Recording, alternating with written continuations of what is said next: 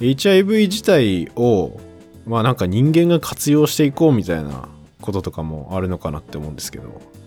逆はに、いはいはいはい。そういうのはやってないんですか、えっ、と私の研究テーマではないんですけど、はい今の研究でその技術自体は使っていますね。おあそうなんですね技と術レンチウイルスベクターっていうウイルスベクターっていうやつを使ってますね。あー来ましたねウイルスベクター運び人ですね運び屋ですね。運び屋これはもともと HIV だったやつを、うん。まあなんか感染しなく感染しなくするわけではないのかウイルスじゃなくすみたいなことですよね一旦そうですね。殻だけ使うみたいな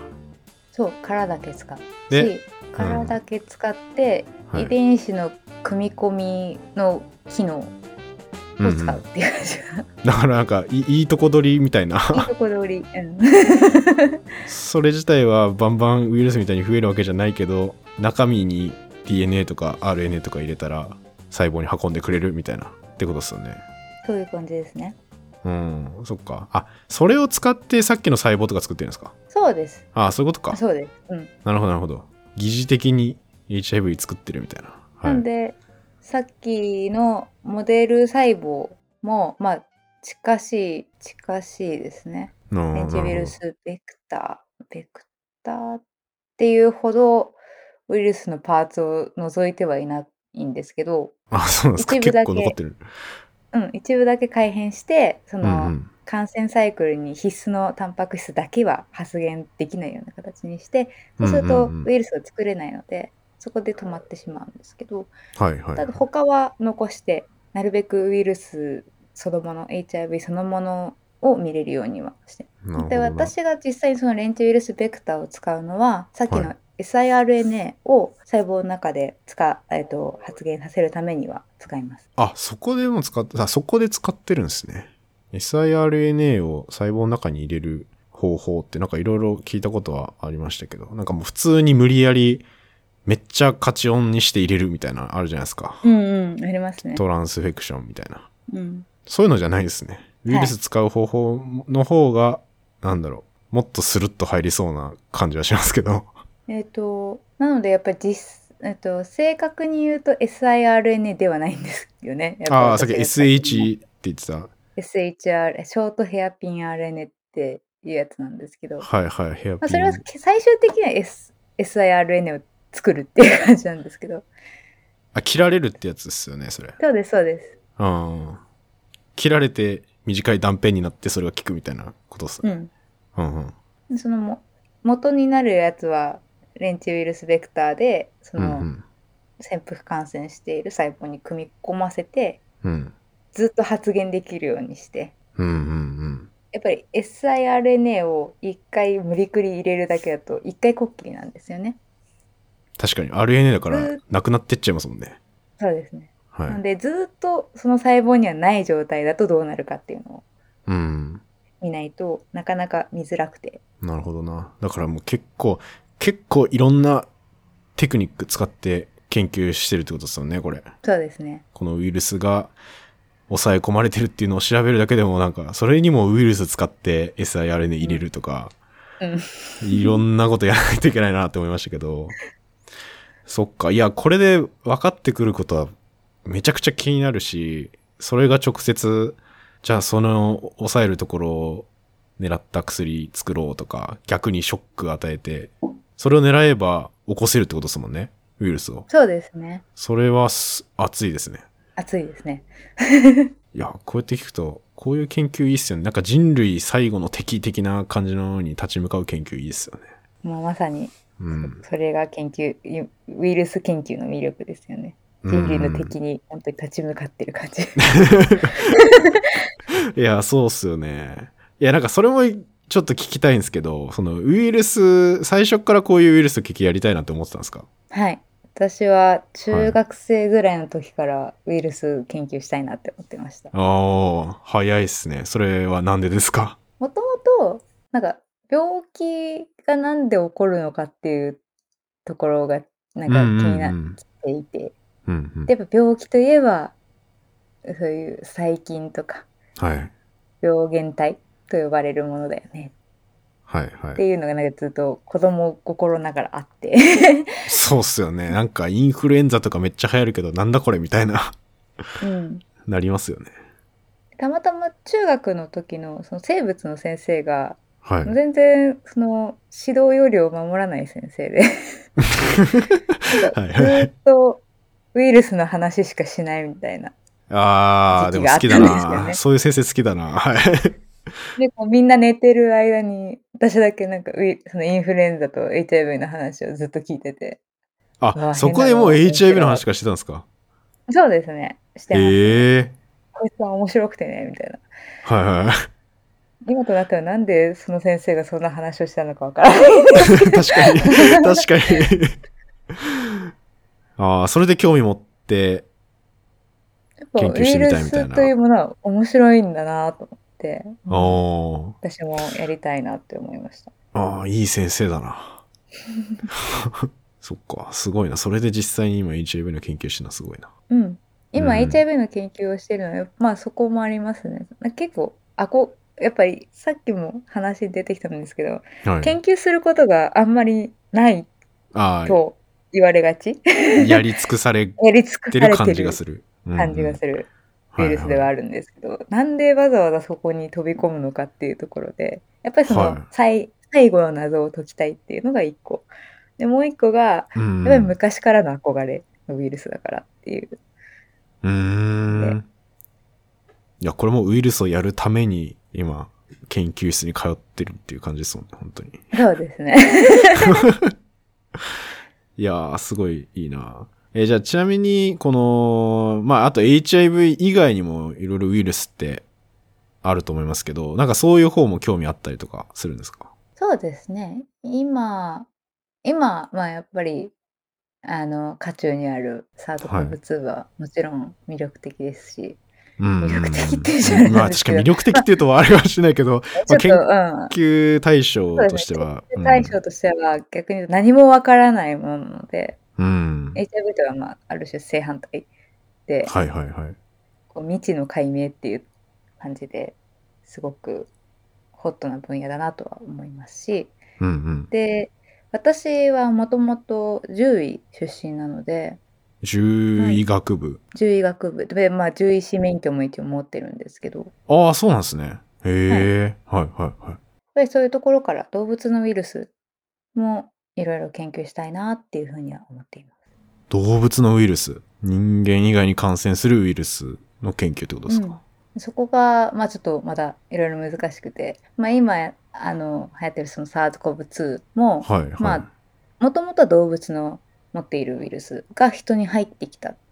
うんうんうものなんん。ですよね。で、まあ、さっきの HIV もそうで猿から人に入ってきたっていう形でやっぱり動物から人に入ってすごく大きな病気を起こす人獣共通感染症ズーノーシスっていうものがあって。はい。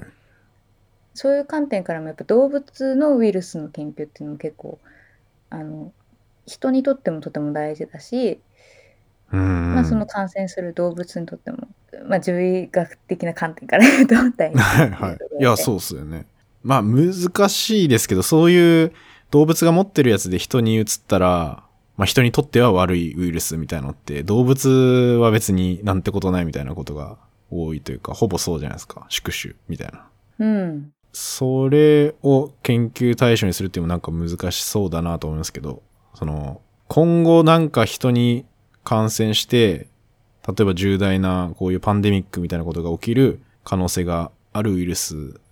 の研究だったらまあまだやりやすそうですけど、やりやすそうというかでもそれって何かわかんないですもんね。完全に未知なウイルスってことですよね。対象にするなのの。でやっぱりでも動物が持っていてはい。そこの中で病気を起こしている場合でんあまあ、り普人通に。でははいはい。うん、人ではそこまで大きな病気を起こさないからあまり注目されなかったりとかうんうんうん。そういう中ででもやっぱりそれがいつか人に入ってくる可能性があるっていうところでうん。まず今起こっている病気を見ていく動物の方でどういうウイルスがいてどういうウイルスがどういう病気を起こしてっていうのをうんうん。調べていくのは、まあ、今後の知見としてもかなり大事かなって思います。特特に今サー SARS-CoV-2 なんていうのはまあ、コロナウイルスってもともと人にもちろんあったんですけどやっうんうん。ぱり風邪のウイルスだったのではい。あまり深くは研究されてなくて研究するほどでもないというか勝手に治っちゃゃうから、まあ、いっかみたいな感じであまり重要視されてなかったんですよね。 はでいはい一。度その、えっと、前回の SARS2007 年だっけにあったうん、それぐ2らいつ目のです SARS ね。はい。で、うわコロナやばいって一回なったんですけど、うんうん。まあ、やっぱり早めに収束してしまったのでそこで研究もちょっと下火になってうん。ただコロナウイルスって動物の方ではたくさんあってで特に、えっと、猫ではかなり重篤な病気を引き起こすウイルスがあるんですよね。ああ、それはまたに人がかかるコロナとは別なコロナウイルスっていうこと別なコロナウイルスですね。はいはいはちょっと違うんですけどい。はい。でもその中で、まあ、その猫にかかって病気を引き起こす、えっと、猫のコロナウイルスうんうん。の研究がいろいろされてて、その中で、へーまあそのコロナウイルスの特徴とか、どういはうい。ことを引き起こしそうなのかとかがいろいろ研究されてでかつやっぱり病気を引き起こしてかなり重篤なので治療法もいろいろ開発研究開発されてたんですよね。ああ、そっか、猫の治療法。うんはいはい。まあ、やっぱり猫の治療なのでなかなかその治験段階からはなかなか進まなくてうーん、まあそうっすよね。動物の治療法とかって難しそうですよね。やっぱう人んの開発に比べるとなんか、お金とかも全然違うじゃないですか、きっと。うん、うん。まだこう市場流通はしなかったんですよね。はい はい。ただ、まあ、今回の SARS-CoV-2 のおかげで、おかげでという必要なんですおかげで、はい。けど、あ、まあ、ちょっと注目が集まったというか。えっと、今、レムデシビルっていう薬、お薬があると思うんですけど、はいはい、ありますね。あのお薬の、まあ、骨格になっている部分っていうのは、その猫のコロナウイルス感染症で効うんうくんことが分かっていた成分なんですね。ええあ、類煙、類煙体というか、類煙体って言うんだけど、まあ、レムデシビルの仲間みたいなやつってことですか。うん。はいはいまあ、レムデシビルが、あれはプロトカンかな体の中で代謝されるとその成分になるんですね。ああ、そうですね。うんうん。でそれが、まあ、そのそれ自体でまあいろいろ研究をしていされて猫の方ではされててはこい、れがはい効。くねっていうのが分かってて、でちゃんとその体の中で効くようなくすお薬として開発したレムデシビルがあってへえ。でそれが現在 SARS-CoV-2 でちゃんと効くことが分かっているうんうんうん。そういう形でやっぱりもともといろいろ研究されて他の分野で研究されていたものが人の医療にも今回こういう形で生かされたっていうところからやっぱり動物のウイルスもちゃんと研究していった方がいいんだろうなっていうのは私の中ですごく強く思いうます。ん。いや、確かにな。それは重要ですね。あれ、レムデシビルって、最初コロナじゃないやつのウイルスの薬じゃなかったでしたっけ違ったかなそうですね。えっ、と、なんだっけアフリカの、えーっと、なんだっ け。えっと、エボラとかそういう地形の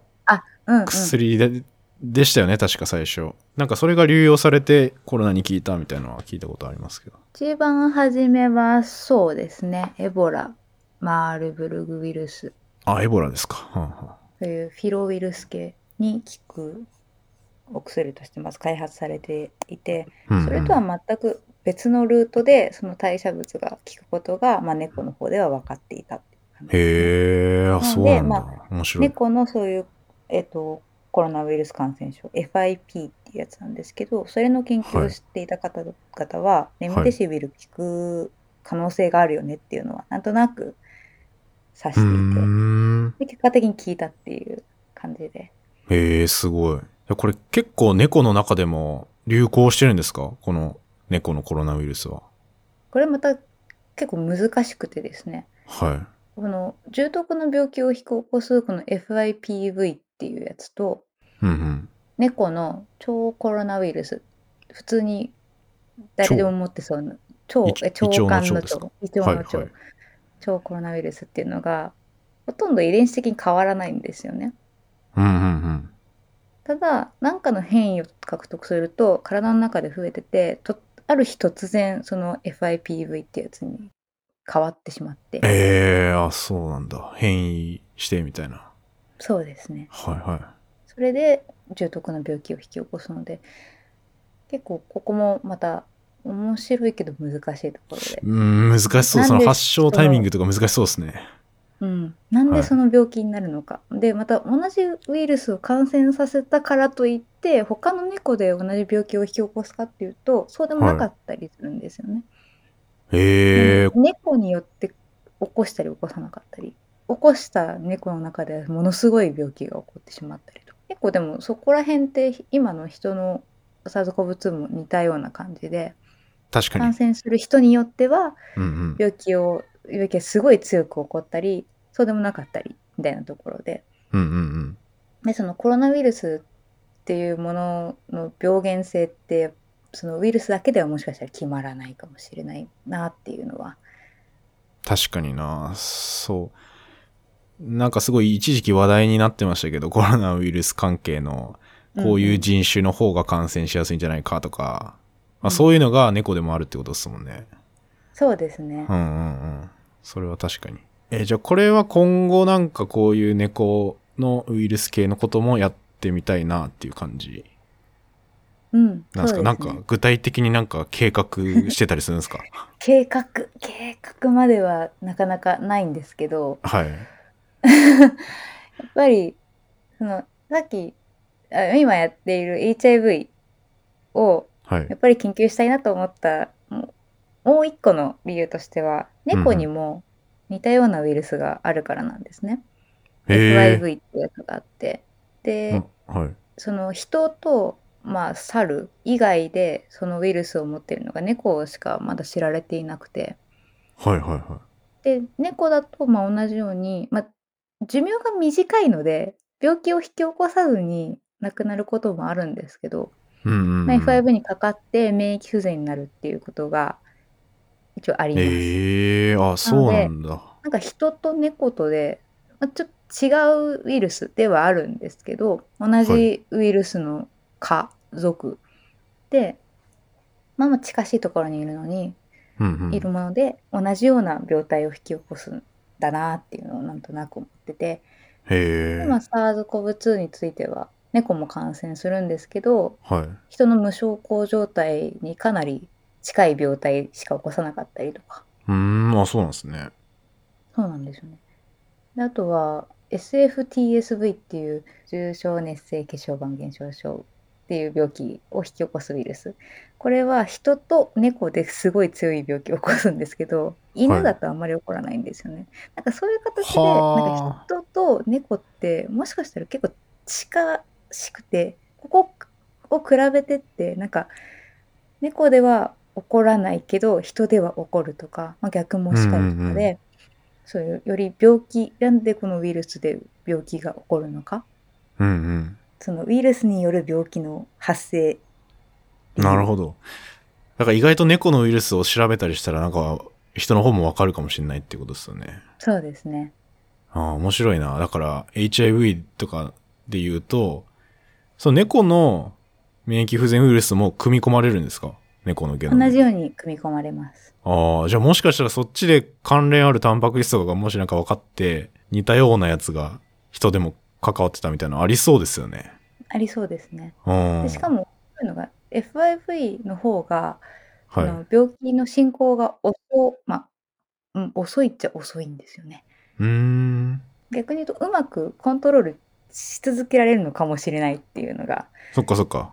ヒーリングであってロックされてるかもしれないみたい な。かもしれないはいはい。ウイルスが、まあ、ある程度できてもしばらくは対処できる方法があるのかもしれないとかうんうんなんか猫のその FIV 感染症から学べることが人の方に活かせることがあるかもしれないなっていうふうには思っています。そうですね。いや、面白いな、それは。なんで今後はそういう形でこう人と猫とでうんうん比。較研究をしていきたいなっていうのが私の、まあ、夢ですね。すごいな。猫と両輪で両行く輪ってことでで。すね。ウイルス学を。はい。いや、すごい面白い、面白いですね。まあこんな感じでウイルスの研究をやってて、はい。なんだろうな。まあ、ウイルス学会とかもちろんあるとは思うんですけど。ち、ちなみにこれ、猫のウイルスの学会みたいなのあるんですか猫のウイルスの学会はさ残すが念になないがらないですね。なんかあ、さすがにないです、昔ね。研究会があったらしいんですけど、はいはいはい。今は稼働してなかったですね。ホああ、ームそペーうジはあなんっただんで。すけど。 ああ。ね、イメージですけど、ウイルスって、やっぱ違うウイルスだともう全然違うじゃないですか。ジャンルというか、やってることも違うし。うん、だからそういうウイルスごとに、そういう学会みたいなのありますよね、きっと。ウイルスごとにはありますね。あで特にレトロウイルスが強いですね。あ。ああ、やっぱりそうなん だそ。ういうところでは。うん、まあまあまあ、メインストリームってことですね、そこがメ結構。インストリームっていう感じで。はい いや、まあでも今後めっちゃコロナのウイルスの学会とか、もうまあすでにめっちゃあると思いますけど、なんか新たに立ち上げようとはしてるので、あ、立ち上げようとしてるんですか。はい。あ私がではないんですけど、あ違う。はもうちょっと上の先生たちがいはいはい。何かしようとしているらしいので、おそれも動向を見つつっていう感じですね。あそうなんですね。で、これなんか、ウイルスの、まあこういう学会とはまたちょっと違うかもしれないですけど、まあ若手とかでいろいろ交流しようみたいな会があるっていうふうに聞いたんですけど、これどういうものなんですか、えっと、私が一応、うえっと、運営スタッフとして参加させてもらってるんですけど、はい、ウイルス若手ネットワークっていうものがあって、うんうんでその中では、まあ、学生さんから、えっと、ポストドクの方までいろんなキャリアの人が集まってはい。いろいろ情報交換を行ったりとかあとは、えっとまあ、年に1回、まあ、まだ新しい会なので、えっと、去年が2回目だったんですけど、おえーっと、1年に1回研究集会を開いて、はいはい。えっと、いろんなウイルスの研究の話を聞いたりとか、あとキャリアパスの話とか、海外に留学した人の話とか、海外から戻ってきてとか、そういう話をいろいろ聞いたりしますね。そういうなんかウイルス系のいい、いい研究室っていうのかな。まあ多分ありますよね、いくつか。日本にも海外にも。はい。そういうところいろいろあります。が結構つながってたりするわけですか。そうですね。うーん。結構、その、ウイルス若手ネットワークも、まあ私はやっぱり人のウイルスは扱ってて、で、もともと出身獣医で、はい、結構やっぱり動物のウイルス寄りになっちゃうんですけどその中には、えっとまあさっき出てきたような内在性レトロウイルスのような、うんうんその病気を起こさないけど体の中にずっといるウイルスのエレメントを見ている人とか、うーん。あとはえっとカビのウイルスとか植物のウイルスとかカビ。はあ。 植物のウイルスとか面白そうだな。植物もまた全然人と人というか動物とのウイルスとは違ううんうんうあん。の感染サイクルを持っているのでそれがまた面白いんですけどすごい面白そう。なんか結構歴史的にはメジャーですよね、植物のウイルスって。そうですねえタバコウイルスとかですよね。そうですああウイルいスいがな見つかった一番最初の源流はタバコうんモザイクウイルスなんですけど、うんうんうやっんぱ。りどんどん人の方のウイルスに注目が行きがちなんですけどはやっぱりでも、も植物のウイルスは植物のウイルスでやっぱりあるしでこれはまたコントロールが難しいのでやっぱあ食ーその昆虫で媒介されちゃうので、あ、昆虫で媒介してんだ。ははい、あはあ。なるほどな。なのでそあのやっぱりこう直すのも難しいし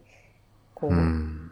守るのも難しいとか、全然イメージつかないですね。植物のウイルスうん、治療みたいな ことって。なかなか私は全く 想像がつかないんですけどめっちゃ難しそうだな。う。うんんそういう形で植物ウイルスをやっている方もいますしはいはい。あとは、えっと、海洋ウイルス海の環境のウイルスあ、海海洋ウイルス。あんま考えたこ海とのない。中のウイルスを調べている方もいます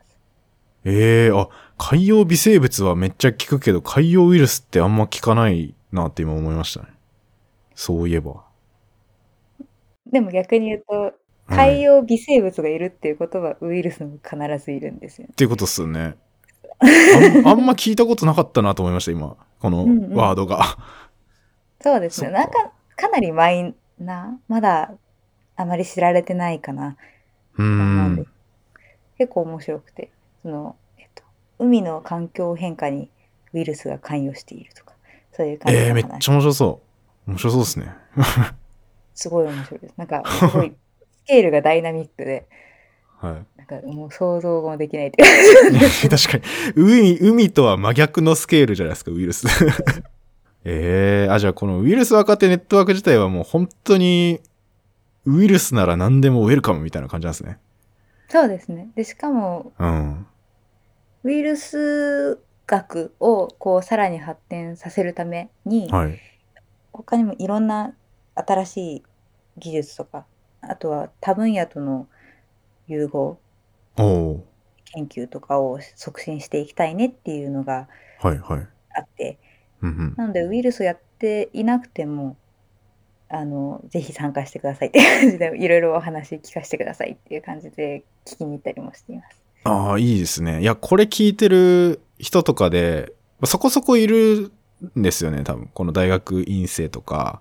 うんうん、まあ、あとは、この間なんか助教の方からもなんかコメントもらいましたけど、ツイッターとかで。なんか意外と聞いてる人で、アカデミックの人とかも多分いるんで、あなんかウイルス関連で興味持ったら人いたら、声かけてみてほしいですよね。ツイッターもそのウイルス若手ネットワークのツイッターもあるのでああ、そうなんですね。フォローしていただければ。 はい、概要欄に貼っておきます、じゃあ。 ありがとうございます。あの、ちょっとばかし貢献できたらって感じですけど。はい。 ありがとうございます。はい。えー、面白いな。ウイルスでも何でもコラボできそうというか、すごい幅広そうだから、うん、バイオ系だったら使ってる人も多いだろうし、ウイルスの研究じゃなくても。うん、うん。そうですね。あとは、そう最近はやっぱりバイオインフォマティクスおおーはいはい。っていう感じで、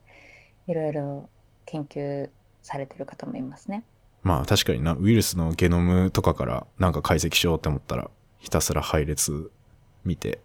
うん。ここなんか意味あるんじゃないかみたいな。とか。これ、これ今3年目ぐらいってことですよね。このネットワーク自体。そうです。今年で3年目ですね。おおー。あ、じゃあ今どんどん人、これ何人ぐらいいるんですかえっと、今、スラックグループがあるんですけど、こはい。ちらだと、何人だろうな、100、 100? 100以上は確かいたんですよね。 すげえ、 結構でかいですね。すごいな。100人以上入ってんだもん。そう、そうですね。何人だっけな。かなりたくさん入ってくれてて。いや、いいですね。いや、そういうのね、100人ぐらいいたら、本当になんかいろいろコラボできそうだなって思いますね。いや、僕はこういう活動を応援しているただの人なん で。いや、僕自身がアカデミックで研究してるわけじゃないんで、あれなんですけど。あ、そうなんですね。はい。僕はアカデミックじゃなくて、あの、企業の人間ですね。あ一応。あー、なるほど、なるほど。はい。ただ、あの、趣味でこうやって、 なんか研究広めたらいいかな、みたいな、でやってますけど、あ素晴らしいですね。ま、まさし く、まさしくこういう人たちを、なんかいろいろ、あの、別な回で、雲の研究してる方とかも、雲はいはいはい。ネットワークみたいなのも作ってて、とか、なんかそういういろいろいろんなネットワーク同士もまた交流したら面白いんじゃないかなと思いますしね。えっと、私たちのウイルス若手ネットワークも、他の若手会と、こ